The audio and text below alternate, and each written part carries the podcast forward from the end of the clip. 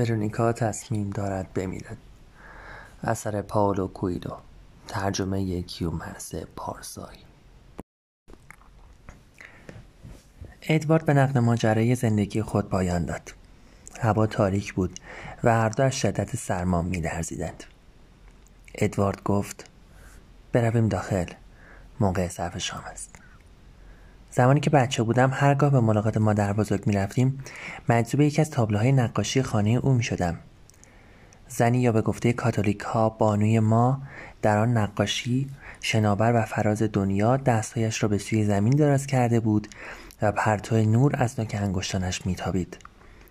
آنچه مرا در آن نقاشی گیج می‌کرد ایستادن بانو روی یک مار زنده بود. به مادر بزرگم می‌گفتم این خانم از آن مار نمیترسد؟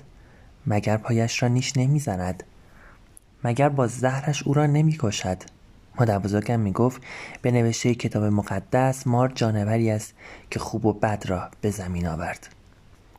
این بانو خوب و بد را با عشق خود مهار می کند چه ربطی به ماجرای من داشت؟ از آشنایی ما تنها یک هفته میگذرد. بنابراین گفتن دوستت دارم خیلی زوده. ولی چون احتمالا تا صبح زنده نیمانم به نظر می‌رسه که خیلی هم دیر شده. جنون بزرگ آن مردان و زنان هم دقیقا همینه عشق. تو ماجرای عشقی را برایم گفتی. صادقانه می‌گویم که پدر و مادرت جز آینده خوب چیزی برایت نمی‌خواستند. ولی همین عشق آنها زندگی تو را تقریبا از بین برد. اینکه بانوی ما آنگونه که در نقاشی مادر بزرگم ظاهر شده بود آن مار را لگد کوب می‌کرد نشان داد که عشق هم دو چهره دارد. ادوارد گفت متوجه منظورت می‌شوم. پرستاران را تحریک کردم که به من شوک الکتریکی بدهند. چون تو ذهن مرا به هم ریختی نمی‌توانم به درستی بگویم که چه احساسی دارم. چون عشق یک بار زندگی را نابود کرده. نترس.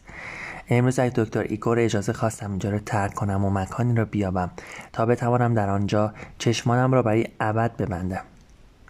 ولی لحظه‌ای که تو را در دستان دو پرستار دیدم متوجه شدم که می‌خواهم موقع ترک این دنیا چیزی را ببینم. چهره تو را. بنابراین تصمیم گرفتم از اینجا نروم. زمانی که تحت تاثیر شوک الکتریکی به خواب رفته بودی دچار حمله قلبی شدم. گمان کردم وقت رفتن از این دنیا فرا رسیده. به چهرت نگاه کردم و کوشیدم ماجرای زندگی تو را حدس بزنم. خودم را برای مرگی همراه با شادی آماده کردم. ولی مرگ نیامد. قلبم تحمل کرد. شاید چون هنوز جوان هستم. ادوارد سر را پایین انداخت. دخترک ادامه داد. نه ترس که دیگران دوستت داشته باشن. من از تو چیزی نمی‌خواهم. تنها اجازه بده دوستت داشته باشم. و امشب هم برایت پیانو بنوازم. تنها یک بار دیگر. البته اگر توان این کار رو داشته باشم در عوض قولی به من بده. اگر شنیدی که در حال مرگ هستم بلافاصله به بخش من بیا و اجازه بده با آخرین آرزویم برسم. ادوارد مدت زیادی ساکت ماند. ورونیکا تصور کرد که او به دنیای انزوایش رفته است و قصد بازگشت ندارد. لحظاتی بعد ادوارد به کوههای آن سوی دیوارهای ویلز نگریست و گفت اگر می‌خواهی بروی می‌توانم تو را ببرم. فقط به من فرصت بده دو بالا پوش و کمی پول بدزدم. بعد با هم می‌رویم. ادوارد عمر من زیاد طول نمی‌کشه. خودت می‌دونی. ادوارد پاسخی نداد. بلافاصله به داخل ساختمان رفت و خیلی زود با دو بالاپوش بازگشت. ورونیکا تا ابد طول می‌کشد. بیشتر از همه روزها و شبهایی که در اینجا بودم و کوشیدم رویای بهش را از یاد ببرم. البته آنها را تقریبا فراموش کردم. ولی به نظر می‌رسد می‌خواهند برگردند. بیا برویم. دیوانگی کار دیوان هاست.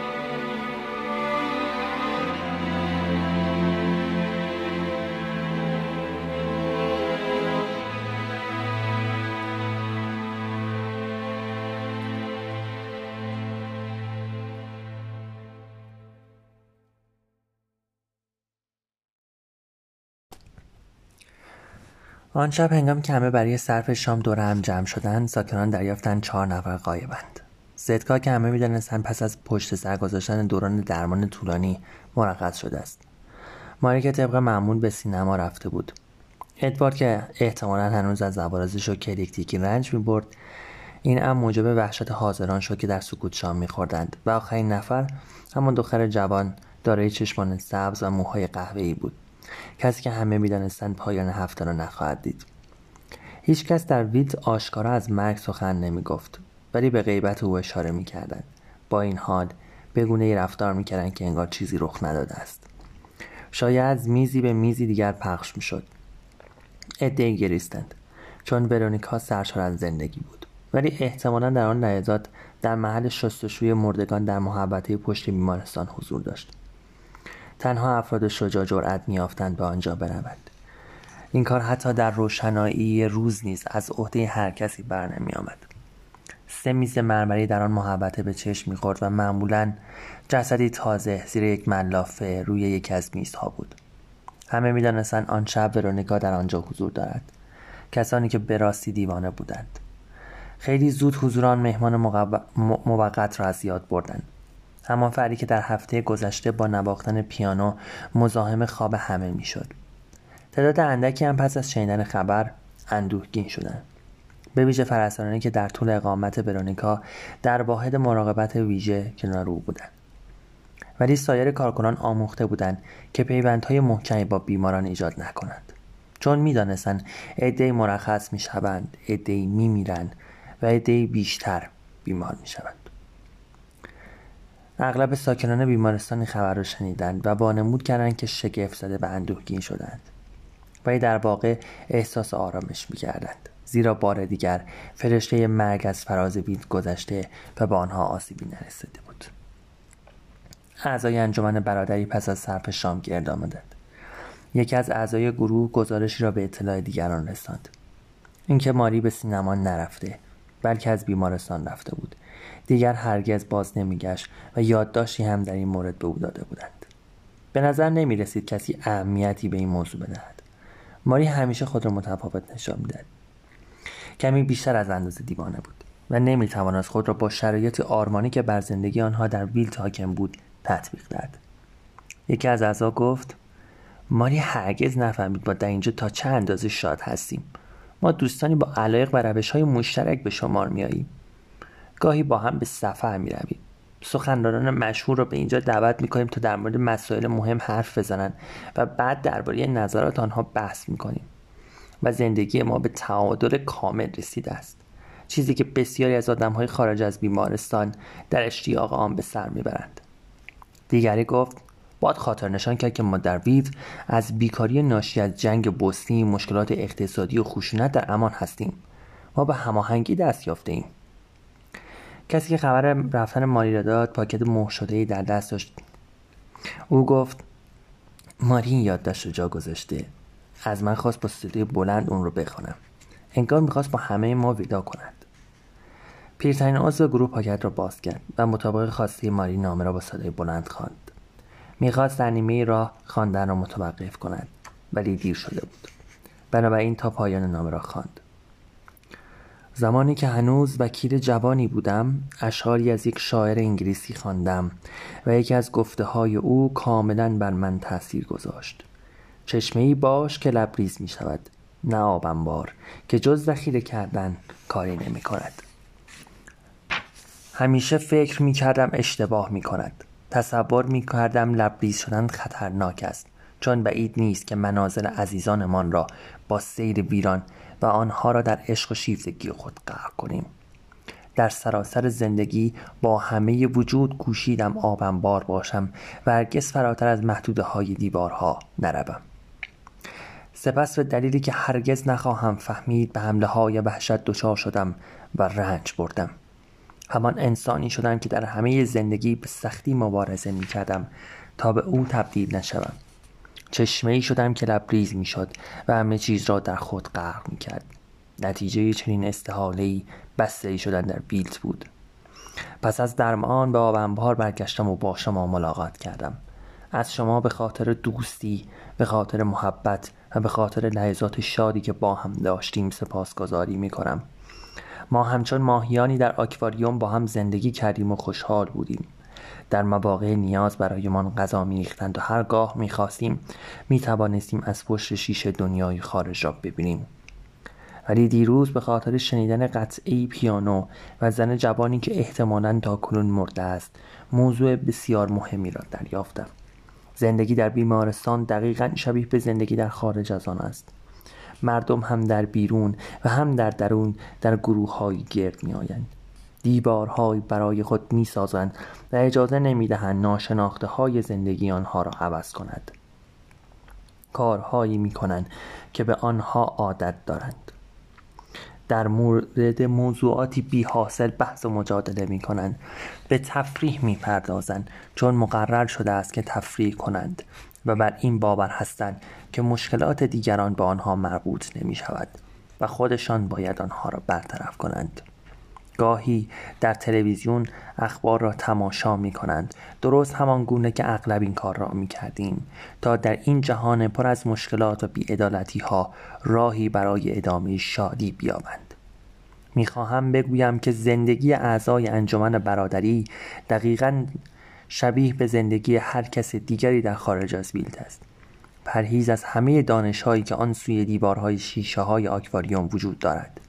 البته این روش تا مدت زیادی مفید و آرام, آرام بخش خواهد بود.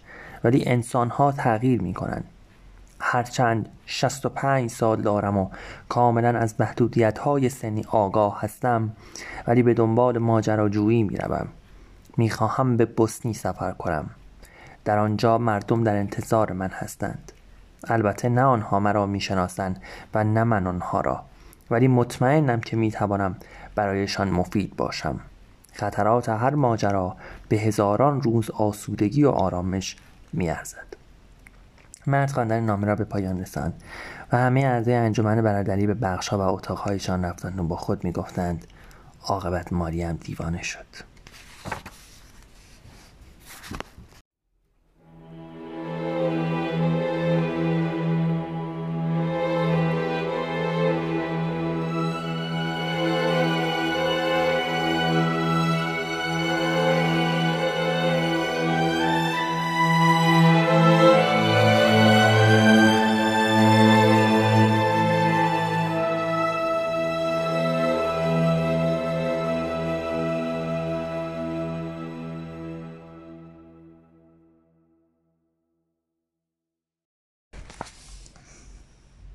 ادوارد و برونیکا گرانترین رستوران لیوبلیانا را انتخاب کردند.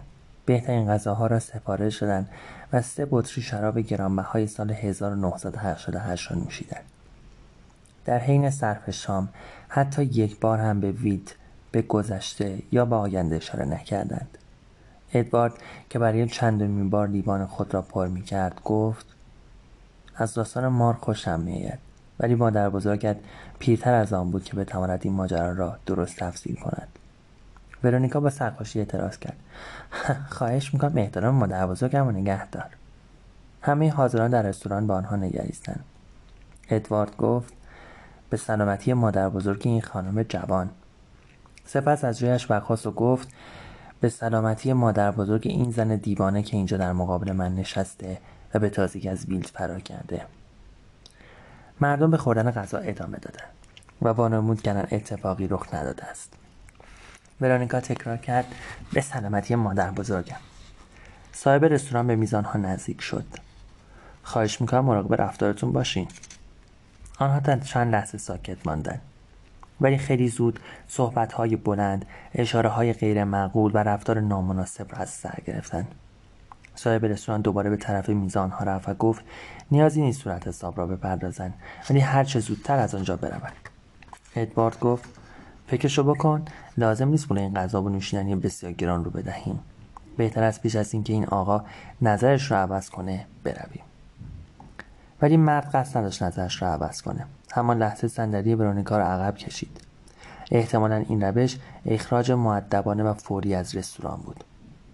به طرف مرکز میدان کوچک وسط شهر رفتن. ورونیکا به بالا به اتاقش در صومعه نگریست و مستی از سرش برید به یاد آورد که به زودی میمیرد. ادوارد گفت بهتر باز هم شراب بنوشیم. میخانه ای در آن نزدیکی بود. ادوارد دو بطری شراب خرید. هر دو نشستند و به نوشیدن ادامه دادند. ورونیکا گفت تقصیر مادر بزرگمه به نظرم تفسیر مادر بزرگم از اون نقاشی شاید اشکال داشته. ادوارد چنان مسئول که مجبور شد تلاش زیادی کند تا آنچه را در رستوران گفته بود به یاد بیاورد. موفق شد و گفت مادر بزرگت گفت آن زن روی ماریس داده چون باید بر خوب و بد فرمان روایی کند. این یک تفسیر قشنگ و شاعرانه است ولی هیچ ربطی به موضوع ندارد. من تصویر دیدم. یکی از رویاهای بهشته که قصد داشتم رو نقاشی کنم. هرگز نمی‌دونستم چرا باکره مقدس را این گونه به تصویر می‌کشند چرا؟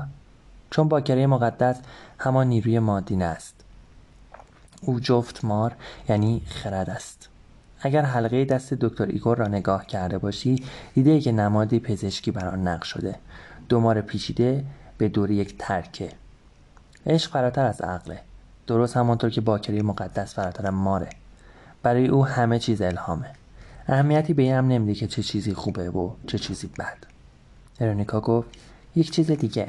برای باکره مقدس هرگز اهمیت نداشت که دیگران دربارش چه فکری بکنن.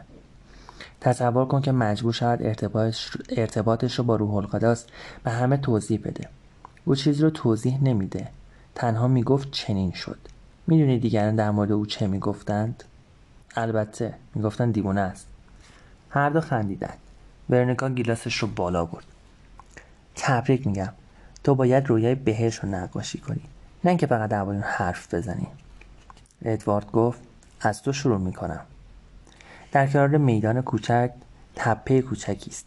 بر فراز تپه کوچک قلعه کوچکی است.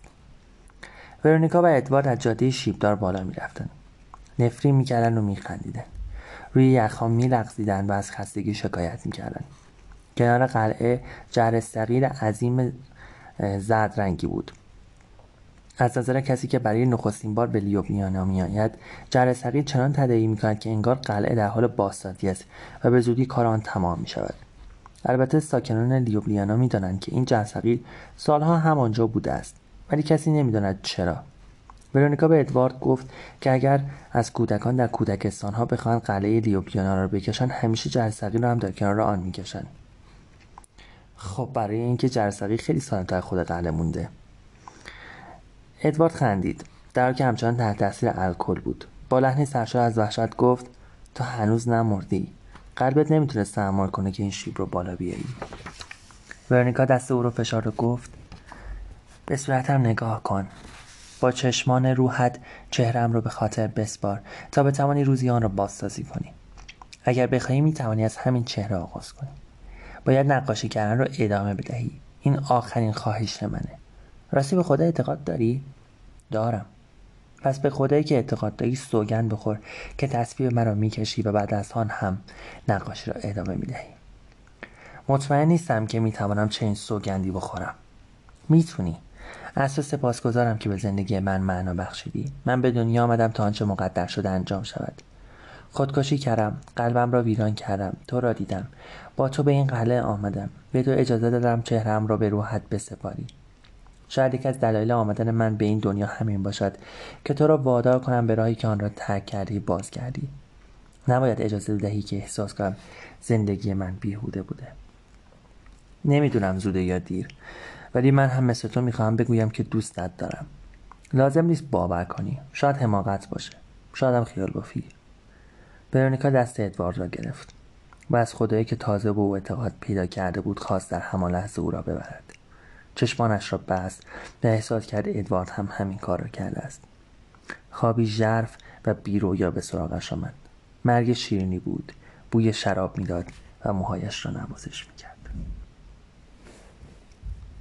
ادوارد احساس کرد کسی به شانه ضربه می‌زند چشمانش را گشود.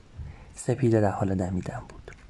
پلیس گفت اگر بخواهید می توانید به تالار شهر بروید. اگر در اینجا بمانید یخ می‌زنید. ادوارد در یک ثانیه آنچه را که شب پیش رخ داده بود به یاد آورد. زنی در هم پیچیده کنارش افتاده بود. او او مرده. ولی زن تکان خورد. و چشمانش را گشود. ورونیکا پرسید چه شده؟ ادوارد به او کمک کرد که برخیزد. گفت هیچ. شاید معجزه ای رخ داده. یک روز دیگر از زندگی. پس از اینکه دکتر ایگور به اتاق رفت و چراغ رو روشن کرد چون روز دیر آغاز می شد و زمستان زیادی طول کشیده بود پرستاری در زد. با خود گفت امروز کارها زود شروع شدند. احتمالا روز سختی در پیش داشت چون قرار بود با برونیکا حرف بزنه. تمام هفته موضوع این گفتگو را در سر پربرانده و شب گذشته چشم بر هم نگذاشته بود. پرستار, پرستار گفت خبر نگهان کننده ای دارم. دو نفر از بیماران ناپدید شدند. پسر سپی و دختری که بیماری قلبی داشت. بدون تعارف شما لیاقت ندارید. نظام امنیتی این بیمارستان هرگز رعایت نمی شود پرستار زده گفت آخر کسی تا کنه از اینجا فرار نکرده بود. نمی‌دانستیم امکان فرار وجود دارد. برو بیرون. حالا باید گزارش به سهامداران بنویسم. پلیس را خبر کن و مراحل رازم را طی کن. بگو کسی مزاحم نشود. این کارها ساعتها وقت می‌برند پرستار رنگ پرید از اتاق بیرون رفت. می‌دانست مسئولیت بخش عظیمی از آن مشکل بر شانه های خودش است. چون شیوه رفتار قدرتمندان و ضعیفان چنین است. بی تردید پیش از پایان روز او را اخراج خواهند کرد. دکتر ایگور دفتر یادداشتی برداشت و روی میز گذاشت و آماده نوشتن شد. ولی نظرش تغییر یافت. چراغ را خاموش کرد و در همان اتاق که به زحمت با نور ابتدای روز روشن می‌شد نشست. لبخند زد. موفق شده بود. پس از مدتی یادداشتهای لازم را نوشت و تنها درمان شناخته شده برای ویتریول را تشریح کرد. آگاهی از زندگی.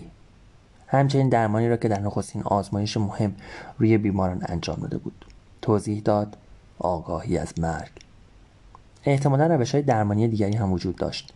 ولی دکتر ایگور تصمیم گرفته بود رساله خود را بر درمانی متمرکز سازد که توانسته بود به طور عملی تجربه کند. به لطف دختر جوانی که کاملا بیخبر به بخشی از سرنوشت او تبدیل شده بود. وقتی دختر وارد بیمارستان شد در شرایط وحشتناکی بود. از مسمومیت بیش از حد رنج می‌برد و تقریبا در حالت اغما قرار داشت. نزدیک به یک هفته بین زندگی و مرگ سرگردان بود و این زمان برای دکتر ایگور کافی مینمود تا طرح درخشانی برای تجربه خود بریزد. همه چیز تنها به یک موضوع بستگی داشت ظرفیت و توان دختر جوان برای بقا. دختر ظرفیت و توان داشت بدون عواقب جدی و بدون عوارض قلبی غیرقابل برگشت. بقا یافته بود. اگر دخترک مراقب خودش باشد می تواند به اندازه خود دکتر ایگور یا حتی بیشتر از او عمر کند. ولی دکتر ایگور تنها کسی بود که این موضوع را می‌دانست. همچنین می‌دانست که خودکشی ناموفق دیر یا زود تکرار می شود آیا بهتر نیست از چنین کسانی همچون خوچه های هندی استفاده کرد تا متوجه شد که آیا می توان ویتریول یا بیماری تلخی را از بدن او پاک کرد یا نه؟ به این ترتیب نقشه دکتری گوربیج در آمده بود؟ او با استفاده از دارویی به نام فنوتال موفق شد نشانه های حمله قلبی را به طور مصنوعی ایجاد کند. ورونیکا مدت یک هفته آن دارو را به صورت تزریقی دریافت کرده و احتمالا بسیار ترسیده بود زیرا فرصت کافی برای اندیشیدن به مرگ و بازنگری زندگی خود داشت. به این ترتیب با توجه به متن رساله دکتر ایگور عنوان آخرین بخش اثر او این بود آگاهی از مرگ. ما را ترغیب می کند پرتوان زندگی کنیم. دخترک توانسته بود ویتریول را به طور کامل از بدنش پاک کند و احتمال بسیاری داشت که دیگر هرگز به خودکشی اقدام نکند. آن روز صبح قصد داشت او را ببیند و بگوید به لطف تزریق آن دارو توانسته از مشکل قلبی او را کاملا برطرف کند. فرار ورونیکا او را از اعتراف به دروغگویی نجات داده بود. ولی دکتر ایگور تاثیر مسری درمان مسمومیت با ویتریول را در نظر نگرفته بود. بسیاری از ساکنان ویلت به خاطر آگاهی از آن مرگ آهسته و اجتناب ناپذیر ترسیده بودند. احتمالا همه به آن می‌اندیشند و به ارزیابی دوباره زندگی خود میپرداختند. ماری نزد او آمده و درخواست رفتن کرده بود. بیماران دیگر می‌خواستند دوباره وضعشان بررسی شود وضعیت پسر سفیر نگرانی های زیادی را به دنبال داشت زیرا ناپدید شده و احتمالا به فرار ورونیکا کمک کرده بود. اندیشید شاید همین الان هم در کنار هم باشند. اگر پسر سفیر می‌خواست برگرده می‌دونست ویلت کجاست. دکتر ایگور چنان از دستیابی به این نتایج, هیجان زده بود که نمی‌توانست به جزئیات کم اهمیت آن توجه کند. چند لحظه تردید دیگری به سراغش آمد. دیر یا زود ورونیکا متوجه می شود که بر حمله قلبی نخواهد مرد. احتمالا به متخصصی مراجعه خواهد کرد و خواهد شنید که قلبش سالم است. بنابراین چنان قضاوت می‌کرد که دکتر ویلت فردی نالایق است. آن همه روزهایی که ورونیکا با بشر از مرگ محتوم زندگی می‌کرد چه می‌شد؟ دکتر ویلت یعنی دکتر ایگور مدت زیادی به این موضوع اندیشید. عاقبت به این نتیجه رسید که چندان مهم نیست. زیرا احتمالا ورونیکا هر روز زنده بودن را معجزهای می‌دانست. اگر هر کس تعداد رویدادهای غیرمنتظری را که در هر ثانیه در زندگی او شکل می‌گیرد در نظر بگیرد به راستی در میابد که در هر روز زندگی یک معجزه نهفته است. پرتوهای خورشید قوی تر شدند. در آن ساعت ساکنان وید در حال صرف صبحانه بودند. به زودی اتاق انتظار دکتر ایگور پر, پر و مشکلات همیشگی ظاهر خواهند شد. لازم بود بلافاصله مشغول نوشتن یادداشتهایش در مورد رساله شود.